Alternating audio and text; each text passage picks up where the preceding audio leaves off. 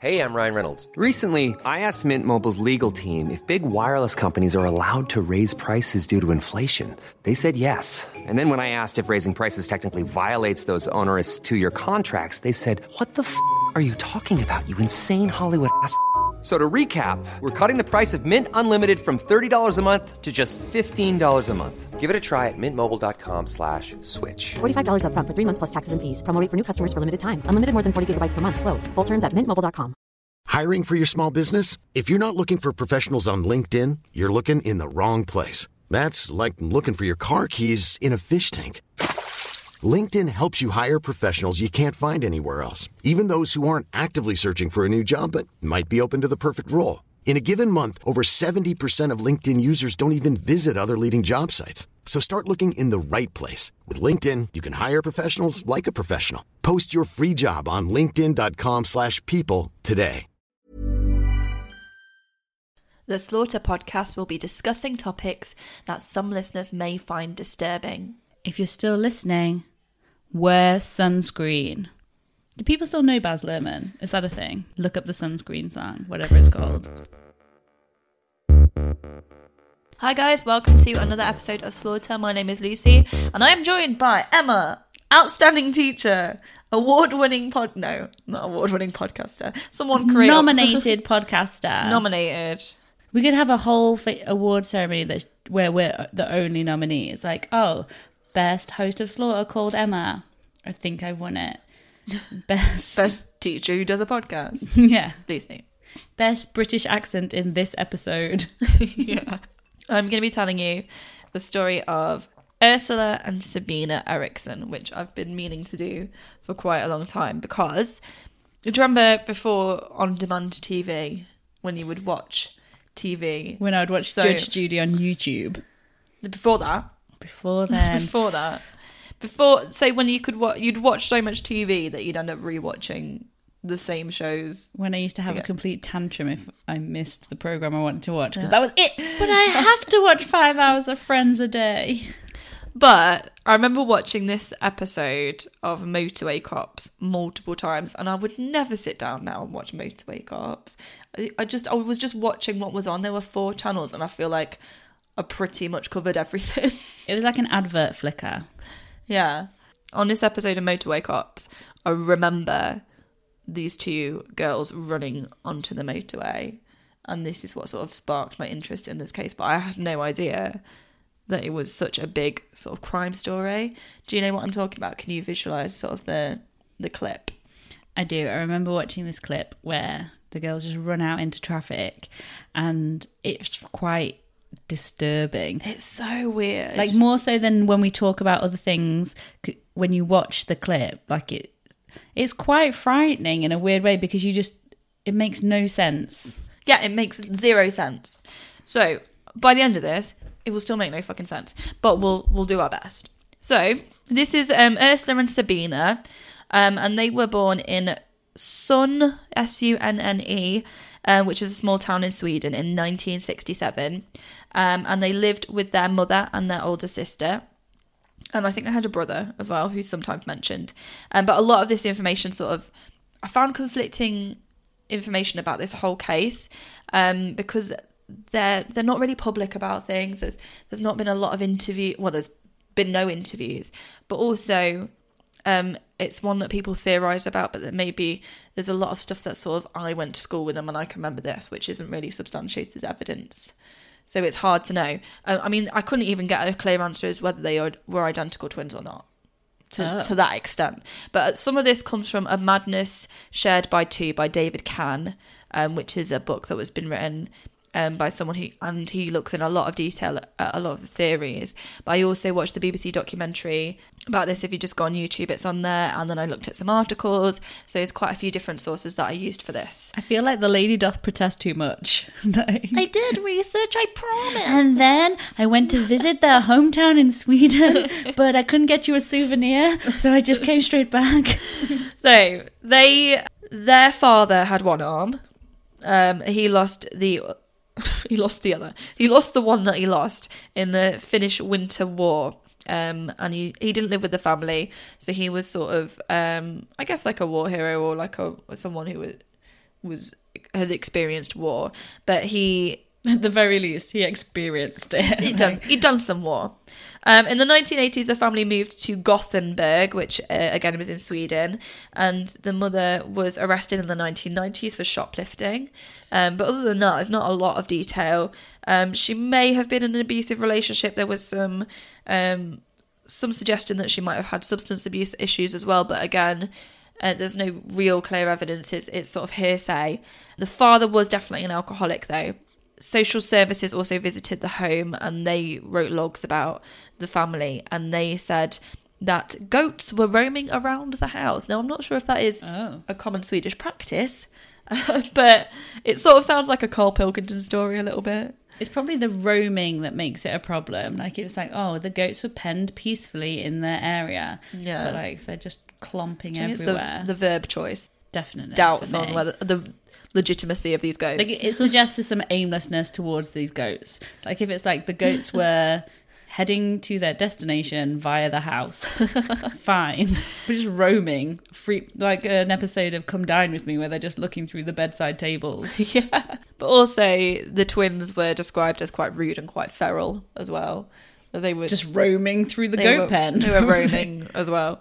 Um, in the early 80s, um, their father unfortunately died. Probably wasn't helped by the fact he was an alcoholic. And um, it's around the time the twins were starting secondary school. So that was probably quite a difficult time for them. But again, there's not much about their school age. There's evidence of some absence from school. And then um, David Kahn described it as they were going through a punky, a punky style phase, which he said that they had spiky hair, yeah. which, I mean, it depends how spiky, really. Depends how high. Grab, emo. I think after I think after three inches it becomes punk. Yeah.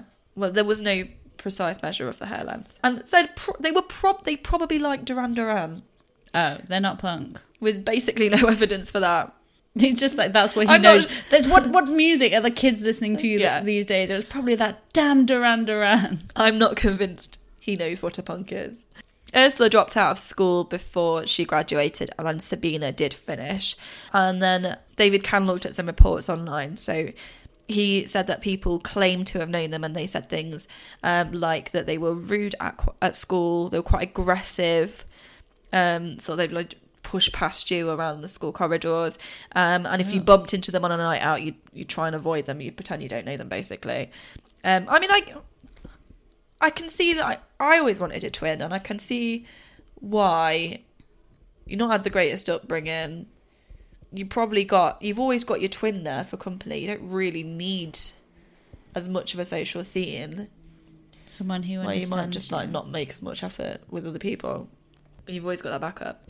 So reports have also stated that Ursula was more normal in air quotes than Sabina, but she had a lot of control over her, which conflicts quite a lot with later psychiatric assessments, which suggest that Sabina had control over Ursula. But they, the people, They probably just got them mixed up. To be Yeah. fair, they looked very similar, yeah, true. twin-like. Again, not much is known about their 20s, but it is confirmed that they both moved away from Sweden with Ursula living in America and working as a waitress. Which, talking of friends, Ursula, bit ditzy, working as a waitress. Phoebe's blonde. sister. Hello. Oh my gosh, I think we just unearthed like a massive conspiracy. Yeah, that was not one of the conspiracy theories I read. Um, and then Sabina moved to Cork in Ireland with, and she she got a boyfriend and she had two children, and she had her first child aged twenty two, um, who she called Simon. So he, she was quite a young mother, and and she lived on what some reports say a traveller's camp, so in a sort of a caravan and living Okay. in a traveller community. Ursula then travelled to Cork to visit Sabina in 2008. Um, and then during the night, the two ran off into the night, didn't tell anyone they were they going, disappeared, and they left and they travelled to Liverpool by ferry. Once they arrived, they went straight to a police station, and there they told police that they were scared for Sabina's children's safety due to their father, who they'd left the children with, being unsafe to leave the children with. So they were like, I've left my children with an unfit person. Can you fix it now? Yeah, but no, there's no um, explanation of why they went to the UK, why they didn't report it in Ireland. And they just suddenly got up and like Yeah. left like in the night, like gone. Literally, unless they were like planning to escape and run away together, and you know maybe Sabina was sick of being a mother. So that seems like it would be something to do with Ursula, the fact that she's the one that's come over to visit and then they've gone. Like she's the catalyst of that, possibly. It's really, really strange. This is why people need to keep diaries again. Yeah, yeah, Like, yeah. Just explain, show your working. yeah, exactly. Explain all your actions every day, no matter how mundane, because someday we're going to want to know what it is. The police, obviously, their response was to phone this guy, oh, or phone the police in Cork, and then get someone to drop around the house. And um, Sabina's boyfriend basically had no idea what they were on about. He didn't know they'd even gone. Oh. Um, and then and he, he was like, "The what? They're in England?" like really confused. And you know, they all. I think they said that everything was fine. I know they didn't remove any children or anything, so they just went and checked on the kids and left. So they the the Liverpool police closed the case. Said the the Cork police are going to chase this up with you. Stay in touch. Keep your phone on you. End of. And they Yeah. were sort of like, not our problem anymore. Like, if your girlfriend wants to run away to Liverpool, she can. Yeah, fine. The twins then got on a coach and they headed down the M6 towards London. But then the coach stopped at Keele services and they got off. So this wasn't supposed to be a scheduled stop for the bus. Um, no, they didn't change drivers there. They didn't have any reason to stop at Keele services. It wasn't like a rest stop. They hadn't not long left. Were they getting kicked off then? So yeah, well that's what um the BBC documentary said that they had the girls had the twins had said we're not going to stow our bags in the un- under underneath Yeah. where you usually put your bags. And the driver had got suspicious and said, "Well, let me look in them then, because why are you not letting me store your bags?" And they'd refused, so he'd basically stopped and said, "Get out of the bus then." So uh, that would explain it. Uh, David Kahn believed that maybe they'd got on the wrong coach and made a fuss about the fact that they were on the wrong coach and made them stop. But I don't see why the BBC documentary would be wrong. So I'm going to go with the bag. I like that. Just blind faith in the British Broadcasting Corporation. like, they would never lie to me. How dare they? Yeah. They don't lie about anything Never. unless it's Jimmy Savile. Yeah. So from the services, the two, they hung around there for about two and a half hours. Nice. Um, Do you remember that time when we were at Milton Keynes coach stop, waiting to get our coach because we were going to America? Were we there for ages, but then nearly lost, missed the we bus? were there waiting for the bus to for the time that the bus would leave, and then when we got on, they were like, "We've been waiting for you. What's happening?" And the bus driver was really annoyed that we hadn't Yes! got on the bus sooner. I was like, "It's not supposed to leave till half past. Why should we have been on it any earlier than then?" Wasn't it the start of our American adventure as well? We're like, fuck you, we're going on holiday. Apparently, that's coach etiquette that you have to be on it half an hour before it leaves. No. Bullshit. I can easily see how they got kicked off, to be fair. We almost didn't make it on. yeah. Yeah, so they hung around there and then they eventually they seemed to get bored. I don't know if they were expecting a coach to come along or something. They were going to get on it. But they got bored and then they started walking along the M6. Now, I know that in some countries it is okay to walk along the motorway, but the UK is not one of them. I always feel mm, awkward when I see a bike on an A road, to be honest. I think that's bad enough. But they were like full on walking along and they, they walked along not just the edge, they walked into the middle, so they walked along the central reservation. Oh. Yeah. That's like the only time people do that is if you've actually lost the plot. That's definitely a sign that you don't give a shit about life anymore. Yeah. Like in an IT, walking along the motorway. That's like the ultimate The cry for help is the Yeah. central reservation. Yeah. So then when they tried to cross the road, they didn't do that well because Sabina was hit by a car, causing minor injuries. Uh, people who'd been driving reported this, and this is where the police became aware of these two on the motorway. And the call came in, and then they dispatched a team of sort of highway patrol, and then the motorway cops, as they call them, were were sent out as well. And With obviously the cam- camera crew. the camera crew went, "Well, we'll come along with this. It's two two young twins. Sounds like a story." Yeah. So the twins later, after this, have explained why they're on the motorway running. They said that they were being chased by rapists slash maniacs that had come at them at the service station, and they were trying to get away from them, which would explain why they were maybe running. But you wouldn't. You, you'd report it at the service station. Surely that's much safer than walking along somewhere terrifying and fast. You wouldn't go down the middle. Yeah.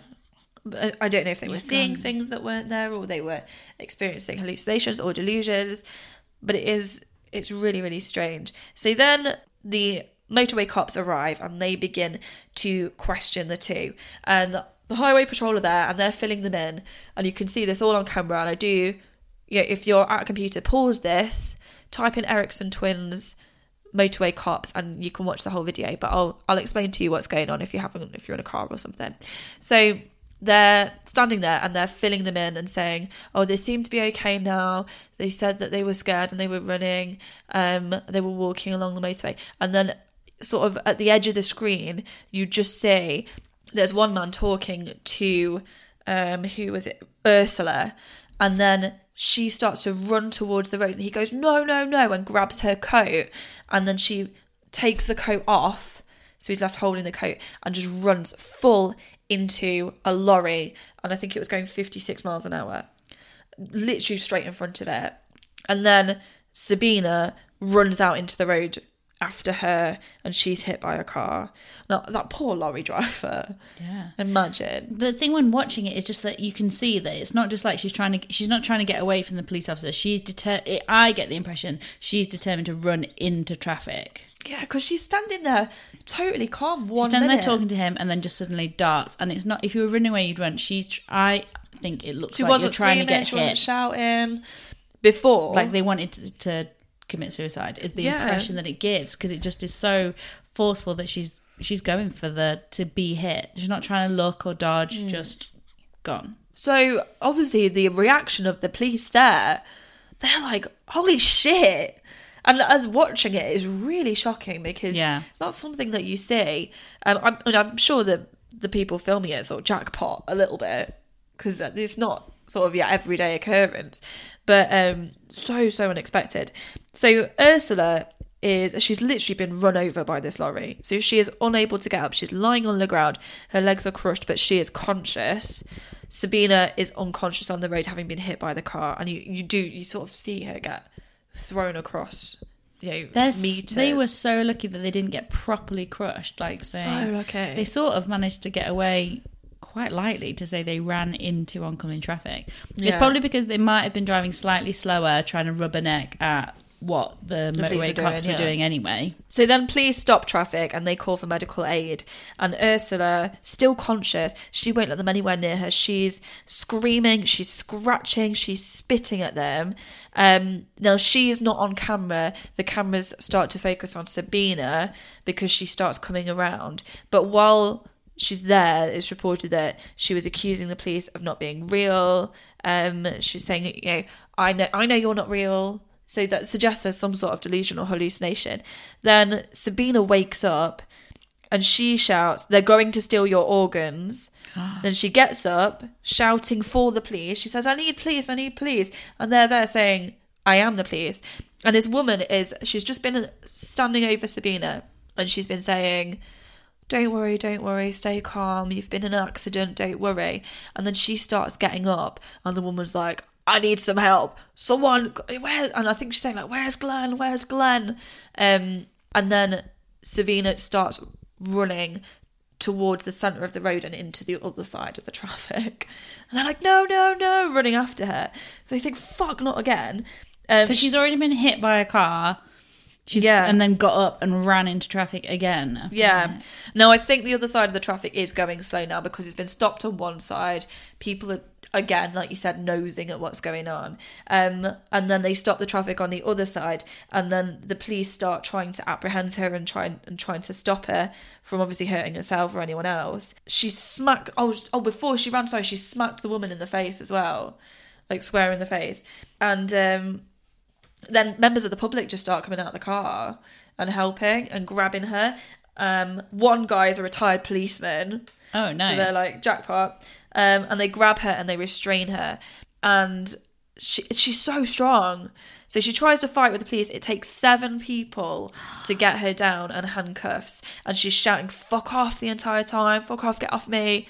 That's like crazy strength. Seven people to take her down. That's like, and the the policewoman said, "I've never seen anyone have that much strength unless they're on drugs of some sort." And she's just been injured as well. She shouldn't even be able to stand up.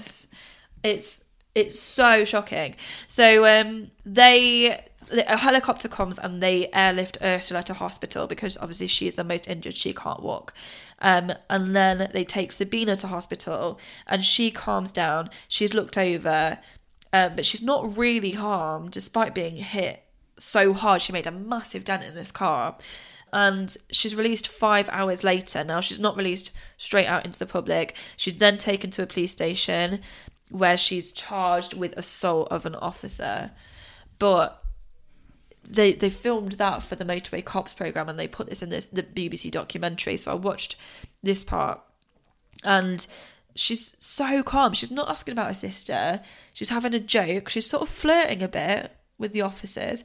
Seems really chilled sort of saying oh you know think bad things happen in threes. Probably something else is going to happen now. But sort of rationalizing it sort Like of- she hadn't even been that. Like like she was a victim like something had happened to her yeah, like like not explaining what she'd done in any way. She didn't. She didn't seem bothered about being charged with assaulting a police officer. She did seem a bit bothered about how her hair looked and what clothes they were going to give her. But other than that, she's sort of not really bothered about anything. They did uh, drug and drink tests on both of them. No drugs, no drink. No drugs either of them. Abs- absolutely none.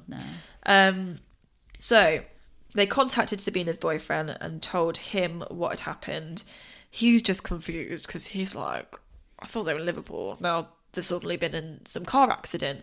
So he can, but it's not like he said, oh yeah, well they've been in this cult, or oh yeah, well Yeah. they've been planning a suicide. Like there's no, he doesn't give them any. We don't know any history of any other sort of manic episodes or anything like that. Nothing. So Sabina was given a day in police custody, so she stays there overnight and then she's released the next day. And they let her go um, with a bag of her belongings. So she's got some cigarettes that she bought duty free uh, on the ferry over, and then she's got so her clothes and she's wearing some of her sister's clothes. So she begins to try to find her sister in hospital, but she sort of wanders around a bit aimlessly. So she's not able to find a hospital. So she's seen by two blokes. So there's 54 year old Glenn Hollinshead and his friend Peter Malloy. Two average blokes, just been at the pub, wandering home, and she goes over to them. So he's got a dog, he's taken his dog to the pub with them. And she says, Oh, that's a cute dog, and then goes over and pets it. And then she starts to tell them that she's lost and she's looking for a sister who she thinks is in hospital and she's not really sure where she's gonna how she's gonna get there and do they know if there's anywhere she can stay tonight is there like a b&b or something and they say i mean i don't know if this is a bit of a line they say oh there's no b&b around here so you would, she obviously needs help, wouldn't she? You Yeah. want to help out. I think I think Glenn thought she was either homeless or fleeing from domestic violence and wanted to help her. Yeah, So- even her actual story of just that she's lost, she would have clearly have been. She would have spoken with an accent, I guess. Yeah. you could have tell that she wasn't from around there. True, yeah. So he says, "Come back to mine, and I'll give you some food, and we'll help you find your sister." So at Glenn's house, so Peter goes back as well. They've Yeah. they've bought some beer. They go all go back together. He Peter asked Sabina about her sister, and he was talking on the documentary, so it's quite interesting to see what he says about her his experience. And he says, "Oh, so your sister's in hospital. What happened then?"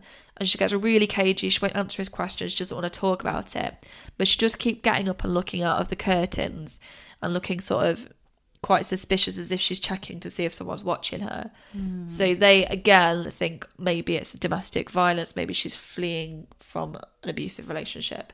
So that makes them want to be more supportive and more sort of accommodating and help her out because you would, wouldn't you? Yeah. I can imagine You just think, don't Luke worry. and I coming across someone, we'd probably just do everything we could to help them. So she's got some cigarettes and she's smoking them, sort of chain smoking. And then she offers them cigarettes and they say thank you, yeah, and then put them in their mouth. And she snatches them out and says, No, you can't have them, they might be poisoned. So again, mm. I don't know if there's some sort of. Very erratic. Yeah. Considering that she's, She's just obviously not it. sure about what's real and what's not, having Yeah. real trouble di- distinguishing between reality and fiction massively. Absolutely. So she left the house for 10 minutes and she made a call, um, which isn't actually, this is in um, the book by David Campbell. It's not in the documentary and it's not in um, the articles. Um, but she reportedly phoned um, the police constable Paul and asked about her sister, which again, it seems more rational than- than it seems, Yeah. seems fair enough. He said he offered to collect her and take her to see Ursula and maybe take the people that she's with as well if she wanted. And she says, No, no, I'm too tired, which I think is quite surprising considering she was trying to find Ursula. She was worried about her. Or shows is that she's starting to lose trust in who she's on the phone to. You know, if she's this paranoid and this suspicious about people, she might have thought maybe it wasn't him. Maybe True, it wasn't a police yeah. officer. So then Peter left the house about 11.30 to go home and Sabina stays at Glenn's. Um, and then the next day Glenn phones his brother um, because he says to Sabina, look, I'll try and help you find out about Ursula. My brother works at the hospital, so I can say, when you go in for your shift today, could you just make a point of finding out what's going on and how she is? So he agrees to find out what he can for them. Then Glenn's neighbour around lunchtime is outside and he's washing his minibus. Um, and Glenn comes out and he asks for tea bags. And uh, the neighbour says, I'll get some after I've done with the minibus, obviously. Don't want a half clean minibus. Um, so Glenn goes into the house and then literally one minute later he comes out clutching himself and says, She stabbed me. And he is bleeding really, really seriously. And he says, I'm dying. And then the neighbour in the interview, um, it's the way he responds. I'm sorry to laugh because this is tragic and horrific. But he just says, Oh, I said to him, Oh, no, you're not. Oh, no, it, it can't be. I saw you. Like, just his response. You think is he thought he was just taking the piss because he didn't have any tea bags? He's like, I'm dying for a cup of tea. Maybe. But it's like he's so blasé about it. But even after he knows the outcome of this, oh, he'll be right. change your story. Um, so then he falls to the floor. Um, and uh, this is heartbreaking. He says to his neighbour, Will you look after my dog? And then he dies. And he was stabbed five times. Bloody Um, hell. horrific. And I had no idea because I knew about this motorway cops footage. I just thought that's weird. I'll never find out about that. No idea that she went on To murder to someone. murder someone literally the next day. But that's just more evidence that she doesn't know what is real and what isn't. Because this is the guy that's taken her in and helped her, and she obviously thinks that he's out to get her. She, it must be feeling threatened. She's not trying to Yeah. steal money. She's not trying to do anything else. It's just seems like it's pure Yeah. like paranoia. Totally. So she, Sabina runs from the house and she's got a lump hammer on her. And he was a welder. So it's likely that it was a tool from his house um, that he would have hanging around. But I thought, well, okay, fair enough, protection. She's she's scared. She starts smashing herself in the head with it. Fuck. So I mean, this is extreme. That's why. So yeah, maybe she was like say on the motorway. They were actually trying to kill themselves.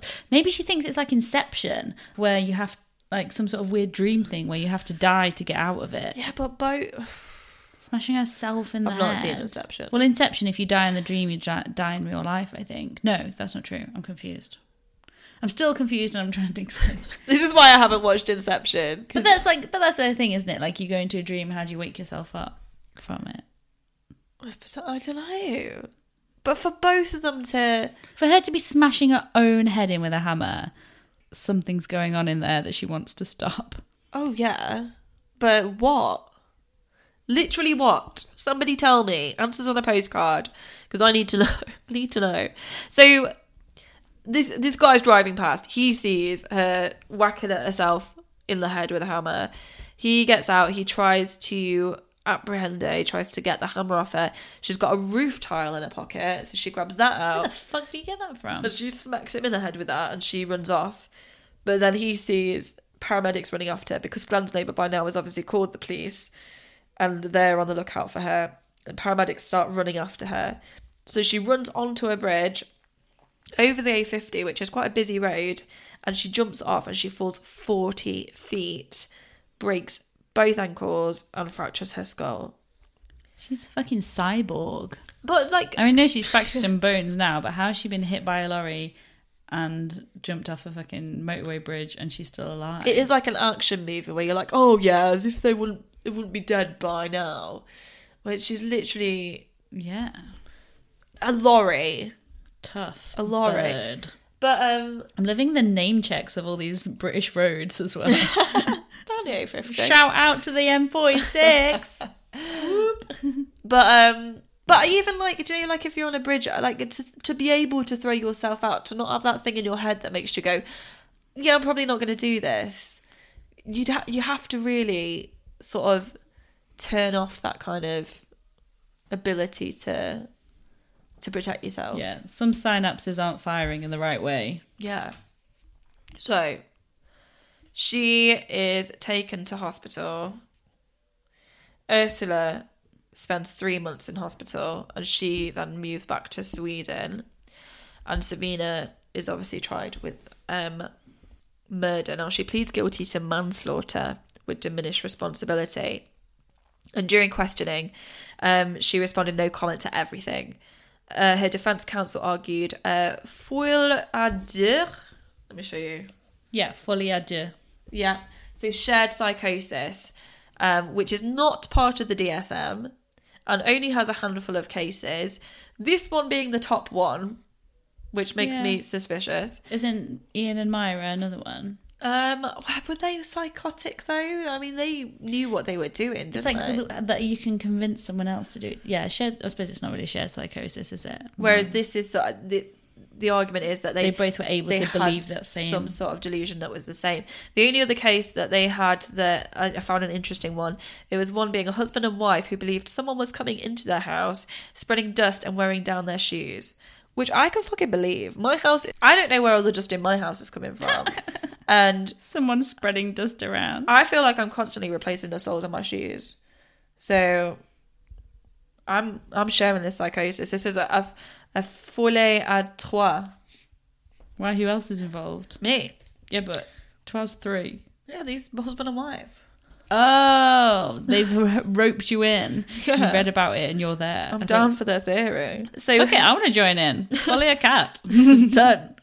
So her plea was accepted by Nottingham Crown Court, and she was given five years in For prison murdering a human. for manslaughter. So she served that time in Surrey, and she became a Christian in prison. And a lot of people have said that is not enough. I was looking into this. In fact, I was talking to a student earlier about psychology, obviously, but also Well done. we were talking about um ghosts and uh he was saying about how it's interesting sort of thinking about ghosts because it's the unexplainable and i said i don't i don't find ghosts that interesting because my answer to ghosts is someone saying oh i think i saw a ghost my answer is no you didn't or prove it they can't prove it and it's no you didn't but whereas this something's going on. The evidence is there.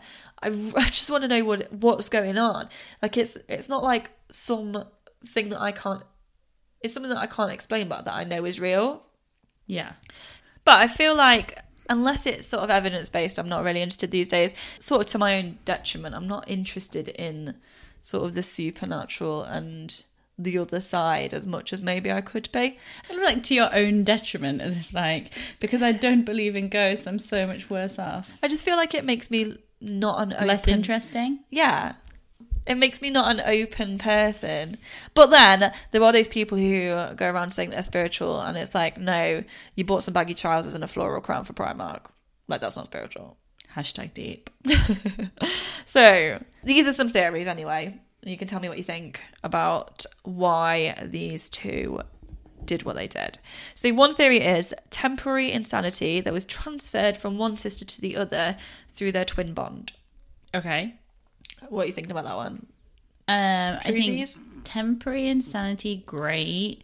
Transferred via the twin bond. I don't know. I guess that could be a thing. I don't know if it's. I don't think there's any evidence for the twin bond. I'm sure I've seen stuff that proves that there is almost zero evidence. That, like there's n- there's Yeah. no twin bond. But I You guess just spent a lot of time I think just in the same way as if like it's really hard to call someone they're crazy. Like if you were wanted to run down the street and you're like someone's after me, I'd probably run along with you. Yeah, maybe. Just be like, like I don't believe it too, but I'll Would join in. Just run it, run into a motorway though. I don't know. Like maybe one of them believed the other one, like believed what she was saying was true. You know, if she said like I'm in trouble, um, the police are yeah, after me, like there's a conspiracy, like, and they told you all this stuff, and you knew them and trusted them. Maybe you would. We have seen like in that one con away yeah, like in it. that Henry Freegard, he Yeah. had multiple people living really shitty lives because he convinced them they were being watched. Like um, gang stalking, like that's um, a really interesting like. Um, it really blurs the line between like what's a psychological problem and what's real. Where people believe that they're being gang stalked and like they can see the sa- evidence of it everywhere. Oh, that car drove past me twice, or that person looked at me on. That person looked at me on the tube. Like you can see evidence of it if you're True. open to it. I don't know. Yeah, so possibility. So the, sec- Possible. the second one, they were possessed by an evil spirit who worked through them, and then by becoming Christians, they were saved from the evil spirit, and therefore that's why it stopped. Not possible. Nope. Um, someone else killed Glenn.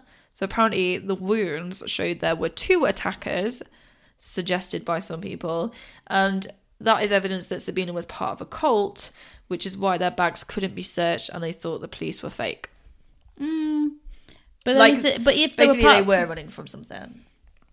I don't know, because you could be part of a cult and they could still brainwash you to believe that kind of bullshit too. Yeah. But then you'd think that people would say, oh, yeah, they were part of this cult, or they went to these meetings, or they were talking to these people. Yeah. Yeah. Um, they were in an experiment done on twins, which impacted on their mind, mind unused mind control, Possibly. like uh, the Unabomber. Yeah. We're going with that one. Yeah. Ding, it ding, we've got a winner. Yeah, Unabomber theory. the government fucked them up. It wasn't his fault. It was well, it was his fault, but he, he wasn't to blame. Okay. He just wants to destroy everything. He murdered innocent people. He just wanted to be left alone. Wow! Nice. Yeah! What you're hearing are the sounds of people everywhere putting on Bombas socks, underwear, and t-shirts made from absurdly soft materials that feel like plush clouds. Yeah, that plush. And the best part? For every item you purchase, Bombas donates another to someone facing homelessness. Bombas. Big comfort for everyone. Go to bombas.com slash ACAST and use code ACAST for 20% off your first purchase. That's bombas.com slash ACAST. Code ACAST. Hiring for your small business? If you're not looking for professionals on LinkedIn, you're looking in the wrong place. That's like looking for your car keys in a fish tank. LinkedIn helps you hire professionals you can't find anywhere else, even those who aren't actively searching for a new job but might be open to the perfect role. In a given month, over 70% of LinkedIn users don't even visit other leading job sites. So start looking in the right place. With LinkedIn, you can hire professionals like a professional. Post your free job on linkedin.com slash people today. Hey, it's Ryan Reynolds, and I'm here with Keith, co star of my upcoming film, If, only in theaters, May 17th. Do you want to tell people the big news? All right, I'll do it. Sign up now and you'll get unlimited for $15 a month in six months of Paramount Plus Essential Plan on us. Mintmobile.com slash switch. Upfront payment of $45 equivalent to $15 per month. Unlimited over 40 gigabytes per month. Face lower speeds. Videos at 480p. Active Mint customers by 531.24 get six months of Paramount Plus Essential Plan. Auto renews after six months. Offer ends May 31st, 2024. Separate Paramount Plus registration required. Terms and conditions apply if rated PG. So, um, I'm now going to be talking to you in today's lecture about George Joseph Smith. His name might be familiar to some of you and not to others. And to some of you, it will just sound like every other person that we've done on this podcast because he's British and we have 20 acceptable names in rotation. He's got a similar name to the guy who founded Mormonism. Is that right? That was Joseph Smith. Yeah, Yes, that's true. maybe that's why it sounds familiar. So, this George Smith, he was born in London's East End in January of 1872. And as a boy, he had clearly very challenging behaviour. Um, it's not quite clear why it happened, but he was sent to Gravesend Reformatory for eight years um, from the time that he was nine years old. So, almost for the entirety of his education, he was in a reform school for bad uns. Oh, is that what they called it? Reform school. Yeah. So, no doubt, growing up in a place like that would have had a huge influence on his life, and he would almost certainly have picked up some tips and tricks, if not at the very least, developing a disdain for authority and Yeah. the law and not really liking people in charge. Opposite of authoritarian personality. So, when he was allowed out, he did return to go and live with his mother initially, and she did take him in, but their relationship was massively strained. And his first wife reported that he'd basically broken his mother's heart and that she was just devastated. So, George Smith was not really in any way concerned with the feelings of women in his life. He knew that he was an attractive man and he understood that he had power over women and that he could control them either with the suggestion or the offer of marriage. Oh, I thought you could say sex then. There's another time. No, well, see, that's the difference. Like, although he would sleep with them, it was definitely he used marriage as the tool. Because in the earlier 20th century, suffrage was still in its early stages, and women would need to be married in order to secure their standing, to get emancipation from their parents. There was so much that they couldn't do for themselves without Yeah. being owned by a man.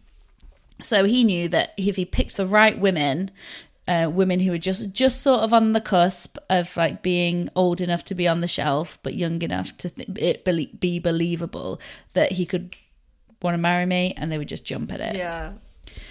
Um, so up from the time, so from the time he left the reformatory at 18 to the time that he first married at the age of 26, George Smith was constantly in pursuit of an easy lifestyle by criminal means. He had many spells in jail for theft, and then he realized that he could sort of combine his powers together to This sounds like kids' TV. Combine their powers together. Yeah. When their rings unite. like a creepy mustachioed transformer. Um, basically, he could persuade women to do the thieving for him, and then he really doesn't have to do anything, particularly by getting women to rob their employers, women in service, things like that. So I'm sure he tried that a few times, um, but it was in 1896 that he was jailed for a year over a particular scheme where he was charged with larceny and the receiving of stolen goods. And then when he was released from that, he went to live in Leicester, where in 1898 he married his first wife and his only fully legal wife, Caroline Thornhill. She was the daughter of a bootmaker, and he thoroughly disapproved of his 18 year old marrying this man who was going by the name now of George Love. Oh, that's a You have to like subliminal message. give a little wink when you say that. So Caroline would go subliminal is like the most overt. I'm George, let me stick my penis in you. so Caroline would go on in later life to say that she'd never known him do a day's work. And it was clear from the other women that he went on to seduce that his appeal was sort of they it was been described as like hypnotic. And one theory was put about in the press at the time of his trial, um, some twenty years later, was literally that that he had hypno like he had the power of hypnotism to get women to do what he wanted. I don't think that's necessarily true. I think it's more a case of the systems of the time, the oppression of women meant that he was that being married was better than not. Like There are want- some people though that have just got a way about them, haven't they? That you just want to watch. I think he was charismatic. They said that he Yeah. had dark little eyes that looked into you. And you do have people that you just don't know why, but you'd do anything for them. So soon after he and Caroline were married, the now Mr. and Mrs. Love moved to London, where he basically began pimping her out, but as a maid. So he would just constantly get, he'd be writing references for her, getting her jobs at places, and then instruct her to steal from the families who employed her. This scheme came to an end after about a year of this, when Caroline was caught trying to pawn some silver spoons that she'd stolen in Hastings. And she was sent to prison for one year, which was seemed to be what she needed to break the spell of her husband that he had over her. And when she came out of prison, she sort of fingered is that a term that people use? Like identified George Smith for his fingered George She Smith. fingered him in the metaphorical asshole. Um, but she identified him for his part in these crimes, which caused him, which was I think was quite um, progressive Yeah, at the it. time. But it. he was jailed for two years for the receipt of the stolen Ha. goods. So they obviously recognised that he was the mastermind behind this. And Caroline was then allowed able to escape by emigrating to Canada. Oh bloody hell! She she wants to get away. She bloody gets away. George Smith reportedly went to Leicester on his release to find his Mrs. Love, but her family um, apparently chased him out of town. So his and wouldn't say where she was. His pride was only dented slightly, and his heart couldn't have been broken because whilst um, Caroline had been in prison initially for those 12 months, he had married a woman who was the keeper of a boarding house in London. Now, in the original trial notes, her name's withdrawn, uh, but it's thought that she they didn't really have much of a marital relationship. That he just married her and then would just show up at intervals demanding money from her. So this was his first bigamous marriage. Um, and bigamy, obviously, where you marry more than one person at Yeah. once, it's still against the law Yeah. and is punishable for a maximum of seven years for that. I mean, obviously, there is polygamy, which is um, permissible in Yeah. some places, um, which is where you have one wife and then you have lots of girlfriends. Yeah, I but you're or not lots of girlfriends, but you don't legally marry all of them. Which I mean, think you could just have a party if you wanted. Like, say this is marriage number two. Like we'll all live together. If you keep it on the down low, he's going to give a shit. I think it's probably as I think it's sort of fine to keep that as a law because I think it protects people from being scammed in the same Yeah. way. If you can, because if you can legally marry, I guess you could marry someone and then break that promise and go and marry someone Or go around the- divorcing. Like, I could be married to Luke, but then go marry a rich guy and divorce him and get his money and. or just not even divorce him, just have like a double life. Yeah, yeah. Um, but fine. Like if you're all in the know, it's cool. So this was certainly not a setback in the life of George Smith that he'd lost his life and gone to jail because he'd discovered his winning formula for being able to live a comfortable life without doing a, any work whatsoever. So in 1908 is the next recorded account of his movements as like a professional leech. So he met a widow named Florence Wilson in the June of 1908, who he married after only three weeks of dating. And on the 3rd of July, the couple went on a date to see the Franco British exhibition at White City. So while they were there, he just left her for a moment, saying that he was going to go and buy a paper, but never came back. So while his unsuspecting wife was waiting for him to return from the shop, he'd gone home, removed all her belongings from their oh, house, and sold them and just fucked off. oh. Horrendous. The worst type of ghosting. Like, oh, I'll be back in a second. All your belongings are gone. Like, Yeah, totally fucked her do, over. Do they leave you hanging? And that's such a quick turnaround. everything. Like if they met in June, dated for three weeks, he left her the third of July. Literally, he did this. They got married. He did it straight away. He didn't even try and like, lure her in with a couple of weeks of happily married life. Like, as soon as that paper was signed, right, you're gone. So the thirtieth of July, same year.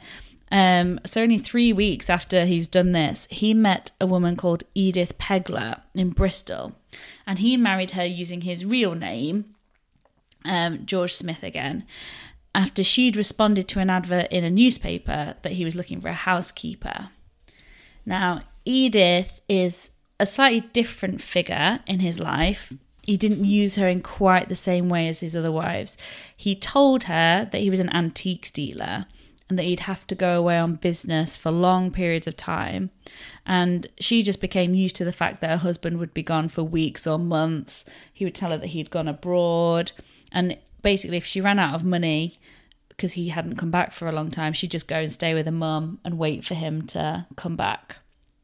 So they had you this. just accept the nature that you get. Like I always think when Luke's home from work, he could have he could be having a full on other relationship. If he left work early every day, went an hour spent an hour or two with someone else, he could be coming home.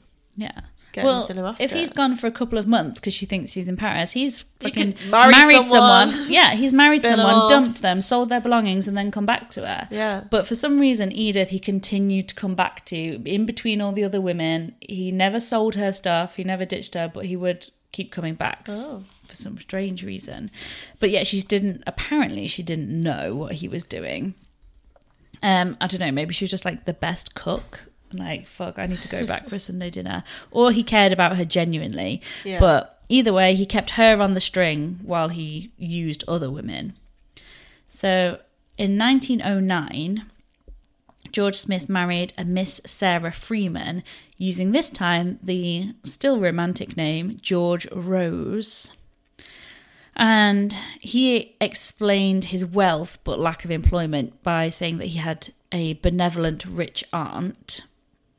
I've never said the word aunt before in my life. Aunt. Aunt. Aunt. Auntie. So once they'd settled in London together, he told her that he needed some ready cash to be able to set up his antiques business.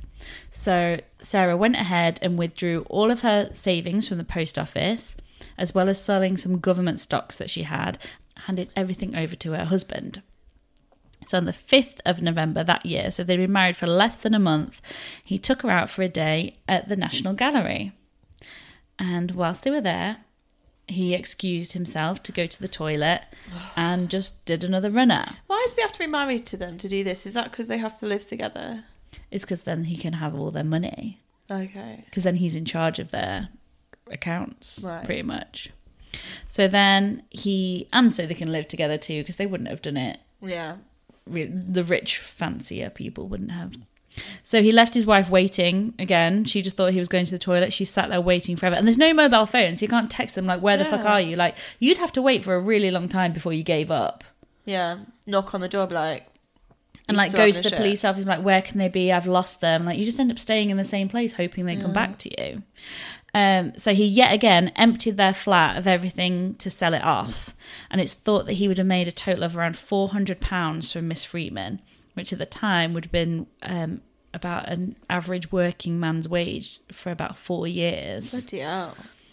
so you, yeah, exactly. Bloody hell! You'd be like, right, you've got four years worth of income now. You can chill for a little bit, Yeah. and it would satiate a lot of people's appetites. But George Smith had this idea that he was going to be a fantastic businessman and an entrepreneur, and he bought a second-hand furniture shop in Southend for him and Edith to live above and run, which seems quite sensible. If you're going to be stealing a lot of women's furniture, and then you've got somewhere to get rid, sell it. They also he also bought eight houses in Bristol back there, but I think unsurprisingly, his reformatory education hadn't really prepared him for this life of legitimate business, and so he ended up failing a lot of things. He sold all his properties at a loss because he just really couldn't be asked to deal Oh. with them. And so by 1910, he needed some more money again. So August 1910. So he's only had this for about, I don't know, eight months and already it's gone. Bessie Mundy, um, so her full name is Beatrice, but she was known as Bessie. Bessie Mundy was living in Clifton, and her father had died some years before, and she'd been left with a small fortune, but it was in a family trust that her uncle looked after. Did he marry the uncle? That would have been good, wouldn't it? Add some diversity to this thing. But she was age 31, so she was the perfect target for George Smith. It's very like the Garfunkel and Oates song about twenty nine thirty one. There's nobody left. Exactly. I'm all alone. Exactly. You just tip over into that edge, and she's like, "Oh my god!" And especially in this time, that would have been very You're much. You're running out of time. It's probably not going to happen for you. So when she met George Smith, he was calling himself Henry Williams, and he was posing as a picture restorer. And within a week or so, they'd eloped together to Weymouth. So literally a matter of days. And they married there in a registry office. That night, Bessie wrote a letter to her uncle from the boarding house they were staying in. Um, she just basically sent a note home saying, FYI, I got married. My husband. Suck it, bitches. Yeah. My husband's going to write a letter of his own to you. Like, look out for it. So he did write a letter to the uncle also. And it was also quite a short note. And it asked her uncle to, quote, forward as much money as possible at your earliest. Straight away, right Yeah. to me. Hi, I'm Henry. I married Bessie. Give me in as much money as you can, quick. Is pretty much it. Um, obviously, they didn't really want to. So in December, Smith received 135 pounds, which was the interest from the fund. Um, and knowing, I think, knowing that that was about all he was going to get, it's still quite a big sum of money still quite a bit. he fucked off. So, knowing that Bessie had was wealthy, her family was quite protective of her because they hadn't just given everything over. He wanted to make sure that she wasn't going to do anything, and he thought the best way to do it was to humiliate her into keeping quiet. So he left a letter for Bessie explaining that he was leaving because he'd caught a disease from her um, which he said was quote, which is called the bad disorder, end quote, and therefore it proved that she'd been sleeping around before they got married. What? He then said that he was going to leave. He could have just said syphilis. Yeah, right. He couldn't even. He didn't even know the name The of one. Bad disorder. Yeah. So he said that for his health and honor, um, the cure is going to take years, and he was going to have to leave. And so then it gets better. So in to make sure that her relatives, prob- who probably weren't as gullible as Bessie, would say that's bullshit. If you're saying you didn't have sex before marriage, you've not given him a disease, whatever, and came looking for him, especially knowing that he had the 35 pounds, he told her to try and put them off to say that she lost the 135 pounds because she'd had it all in her handbag and then she went to the beach and fell asleep and it got stolen. My colleague went swimming, went to Magaluf this weekend. She looked like shit today. But um, she went on swimming in the beach and uh, Did she get her shit stolen? Her bag got stolen. Oh my god, actually this. Yeah, actually, this. I mean to be fair, she went swimming so she literally just left her bag to the masses. Yeah. Didn't fall asleep to it. Would- Although I have fallen asleep on many a beach. I can't fall asleep anywhere. You can't fall asleep on a beach. I can't even fall asleep on a sofa. Shit. Yeah, it's hard. My number one snoozing spot. Hmm. It's thought that Smith then returned to Edith in Bristol, and then together they used their mon- the money they'd got from Bessie to buy another house in Southend. I think he probably tried funding their lifestyle with more bigamous marriages for the next couple of years, but the next major event happened in Weston-super-Mare in 1912 when Smith was spending a day by the sea and bumped into his ex wife, Bessie Mundy.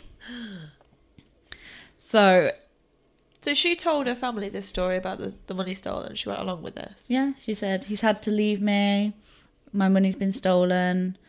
Everything's really sad. And he's been able to ghost all these women before. And now, fuck, I've bumped into one again. What's he going to do? So he's sort of just trapped into this awkward situation. So he just pretended, oh my God, I've been looking for you for ages. like last thing she knew, he left her at a gallery. Oh, and so he basically said that he was really sorry. He'd been trying to, he's got, he was cured and then he'd been searching for her. He knew her family were in Weymouth. That's the whole reason he's here. He wanted to record absolute just thinking on the feet. Crap. Here you are. Um, It is sort of sitcom isn't it? yeah. That moment where you see the, the cogs turning. Bessie took him back to her boarding house and told the good news to her landlady, who was called Mrs. Tuckett. And Mrs. Tuckett seems a bit more switched on, and she was unimpressed that this long lost Mr. Williams had just turned up. And he then, and so she said, Look, it's my duty. I'm to have to send for Bessie's auntie straight away to come and speak to you both. Like, you, this isn't right. So then the pair were like, okay, we're just going out for dinner. And then they didn't come back. They didn't even get Bessie's belongings. They just said, we'll see you later, and then disappeared completely. They then spent a lot of time moving about while Smith looked for some legal advice on how to gain control of Bessie's full trust fund. So he was eventually told by a solicitor that basically the only way to guarantee that he'd get possession of this trust fund would be if they both made wills, leaving everything to each other, and she died. Oh, that's bad advice. So there you go, decision made. He knew now he couldn't keep bumping, he couldn't keep doing this and then risk bumping into them again. And if he really wants to get hold of everything they've got, they're going to have to die. So, 8th of July, the wills were made. 9th of July, Smith purchased a bathtub from an ironmonger. 10th of July, he took his wife to the doctors for a checkup after complain uh, after claiming that she'd suffered a fit. But Bessie, What, he just told her? Yeah, Oh my god, you just had a fit. yeah, pretty much. she woke so up and he said, up. "Oh my god, didn't you realize what happened last night? You had." A-. She didn't remember that anything had happened. She said, "Well, Well, I guess got." she might not. She said, "Oh, I've got a bit of a headache," and he was like, "No, yeah, you collapsed," and like he convinced her that she'd had a fit. That's terrifying. So then uh, Smith summoned doctors to the house in the middle of the night to come and see Bessie about the fits. And he said, Right, you'd best write to your uncle now and explain that you're having a breakdown and that I'm you're leaving everything to me because otherwise he won't believe me if something happens. So she did. She wrote a letter saying that I'm having I'm really ill and by the way, my husband's gonna get everything. She needs a switched on best friend. Yep. Well, this is what happens when you isolate someone from their family, from their friends, from Yeah. everyone. It's a classic cult move, isn't it? To just mm. isolate people. So, in the Sunday morning, she went to take a bath while her husband went out to buy some fish. And the doctor was sent for once again, this time to say that Bessie had had a fit in the bath and drowned. So the doctor arrived to find her lying on her back in the bath and a bar of soap still clutched in her hand. But so after this, Smith moved really swiftly. There was no inquest. They said, okay, it's death by misadventure. And he had the body buried in a common grave before any of Bessie Mundy's family could get to it, uh, could get there. And he then got the bath and took it back to the shop where he got it from to get his money back God. not that foolish. So her family did contest the will, um, but two thousand five hundred pounds was was eventually given over to Smith, um, because she had made that will like it was nothing he could do about it. Um, after which he once again returned to Edith, and they moved, living in various places around the Somerset area still. So, 1913. George Smith was off again. This time he was in Southsea, where he used his real name, and we just didn't really care much now. And he married 25 year old Alice Burnham. So the day before their wedding, Alice had her life insured for £500, withdrew all her savings, and took £104 from Alice's father that he'd been saving for her marriage and gave it all to her husband on the 10th of December, so he did hang around with her for a bit longer. Alice and George went to Blackpool um, on a little holiday in fucking December, though. I'd be like, come on. That's no fun for anyone. Um, but they went up to Blackpool in December looking for somewhere to stay. They hadn't booked anywhere. How would you even book anywhere in advance? Write a letter. Would you write a letter to a hotel saying, "Can we come and stay tonight?" Oh, I guess. or were they all just like drop-ins? Yeah, maybe you'd write they had a letter. telephone. They had telephones. 1912. Yeah, they had a telephone.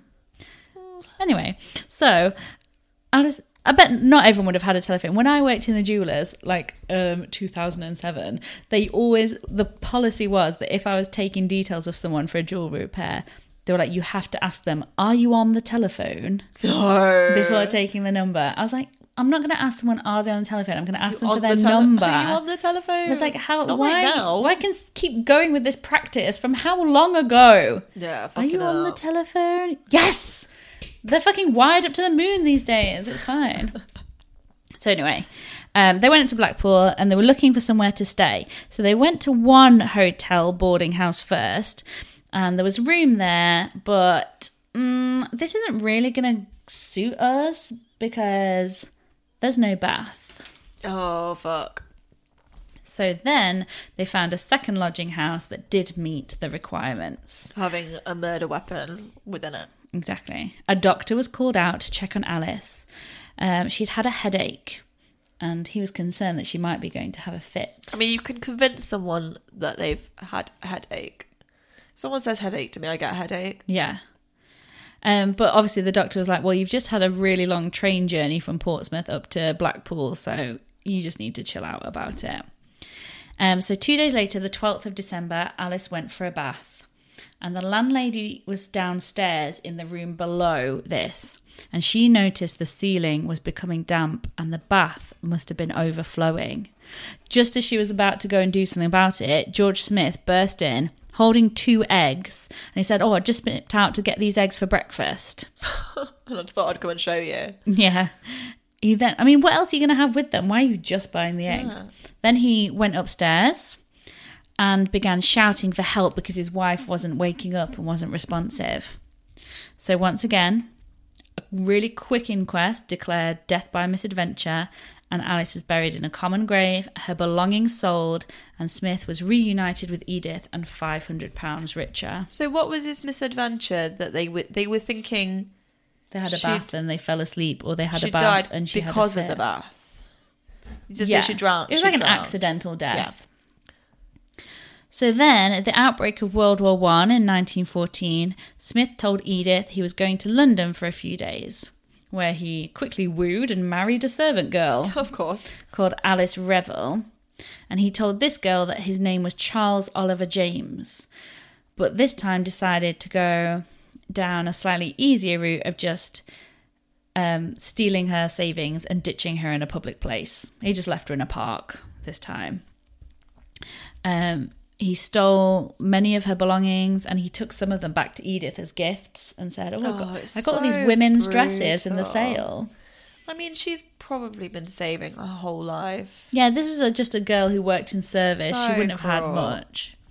I think it's just if he thinks that he can get them. Yeah. So, this slight break in routine doesn't mean that his murderous ways were over just yet. So, December of that year, he married. Um, I mean, he must have got a lot of use out of his wedding suit. Yeah. He probably Same knew speech. all the best vendors. Yeah, same speech. Literally just the names crossed out and written like a line of names underneath. Yeah. Um, so he married in December that year, um, 1914, a Miss Margaret Lofty. She was a 38 year old vicar's daughter, and this time he called himself John Lloyd and said that he was an estate agent. So he repeated exactly the same pattern took out life insurance, had a doctor come to visit, made her write letters to her family, got in the bath. He nipped out to the shop claiming he was going to buy something, rushes home at the exact moment that his wife has died accidentally in the bath, drowned. He would then bury her quickly and hotfoot it back to Edith. Just completely the same. So this time, the tragic story of a bride drowning in the bath made it into the newspaper, The News of the World. Alice Burnham's father and the landlady from Blackpool both read the article Shit. and they noticed the glaring similarities between the death of Alice Burnham and Margaret Lofty, and both of them contacted the police. So, when George Smith went to his solicitor to collect the money from Margaret Lofty's life insurance on the 1st of February 1915, he was arrested as he left the building. He admitted that he was John Lloyd and George Smith, um, that he'd married Alice Burnham, and he was just initially charged with bigamy. He'd admitted that he was married to her. That carries a prison sentence. They can investigate all they want now that he is Yeah, charged with the bigamy. They've got seven years to do it. Yeah. So the bodies of Bessie, Alice, and Margaret were examined by Dr. Spilsbury, who I've mentioned in another case. He was an incredibly famous court pathologist, and I know that I've mentioned him before, but I can't remember which one it was. But the one of the books that I read about this was called The Magnificent Spilsbury and the Case of the Brides in the Bath by Jane Robins, uh, which is really interesting. Uh, read. Um, so this Dr. Spilsbury, he examined the bodies, and George was initially charged with the willful murder of all three of them. Now, for, there's some weird thing in the law at this time where you could only be tried for the murder of, unless it's still now, you can only be tried for one murder at once at this point. Really? Yeah. Um, And I thought it was willful murder. so I think mainly, I think it doesn't say. I'm just speculating, but I'm sure. I think it must have been to save expenses. They only tried him for the murder of Bessie Mundy, um, but they allowed the judge allowed the evidence of Margaret Lofty and Alice Burnham's murders to be included to establish a pattern um, for the crimes. That seems But I think once they know that he killed that one, they'll just put him in prison forever, and then they don't need to So spend all that time. forever retr- sentence. Yeah, well, I think they're going to kill him, but they Right. don't need to keep retrying yeah, and yeah, I wasting people's time. you? There's no point. So it was all centered around this murder of Bessie Mundy, and it started on the Tuesday, 22nd of June, 1915. So the trial was really long. Um, there were well over 100 witnesses, and George Smith regularly lost his temper. He shouted from the dark. He Oh, I'd fucking called to have been people names.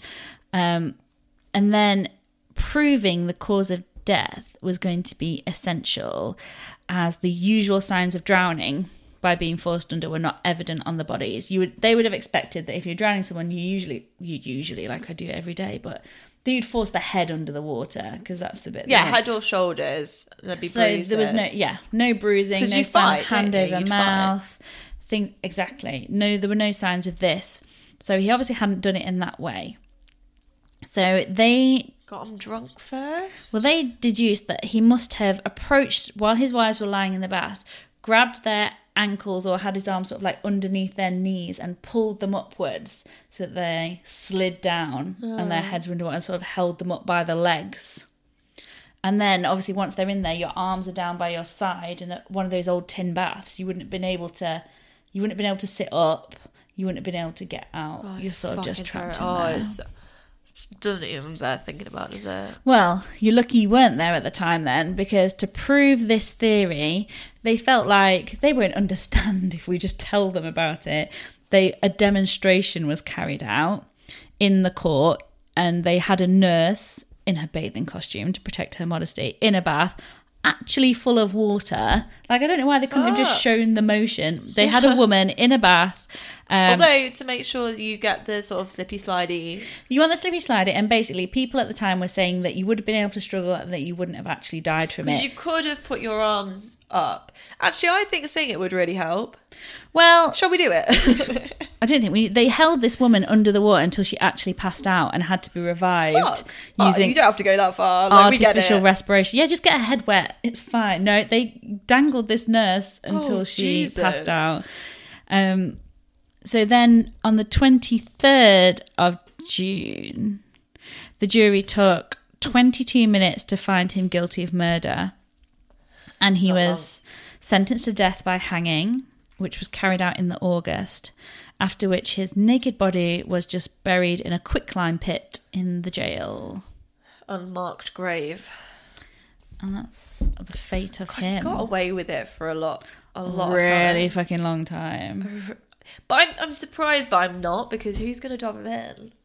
Apparently, his hair was brown and his moustache was ginger, and I'm sure it's it was Roald Dahl or someone who says that you should never trust a man whose hair and beard are different colours. Oh, well, that is a rule to live by. But it's it shows that he must have had no friends because you'd if like if you'd known if someone was confiding in you, it's a secret that you wouldn't keep. That one, isn't it? Like you must have been a total loner. Oh yeah. I didn't really have any friends. I just I was What's the point then? women's. Um, thank you for listening. Yeah, thanks. Thank you, Emma, for putting up with me having come straight from the gym without a shower.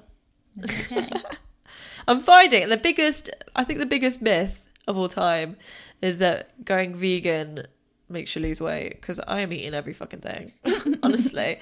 But it's because now I can rationalize everything. Because it all seems healthy. Yeah, well, also, like, if I went into a cafe before I was vegan, I'd just go in a cafe and not get cake because I know that cake is naughty and I would regret it. But then if I go in a cafe and I see a vegan cake, I think, oh, they've made me a cake. It's just for me. They, I can't, like, I can't turn down this cake. They've worked so hard to make me a vegan cake. You're still I've got to support this place. the thing is as well you're still tasting all the vegan things Yeah. like if you go to you see a cake like oh i know what that cake's going to taste like and it's bad for me if you see a vegan one you're like this might be the vegan cake to end all vegan cakes Yeah. Yeah, you've got to try everything. That's the it's rule. very exciting time It's very exciting, but it's very bad for me.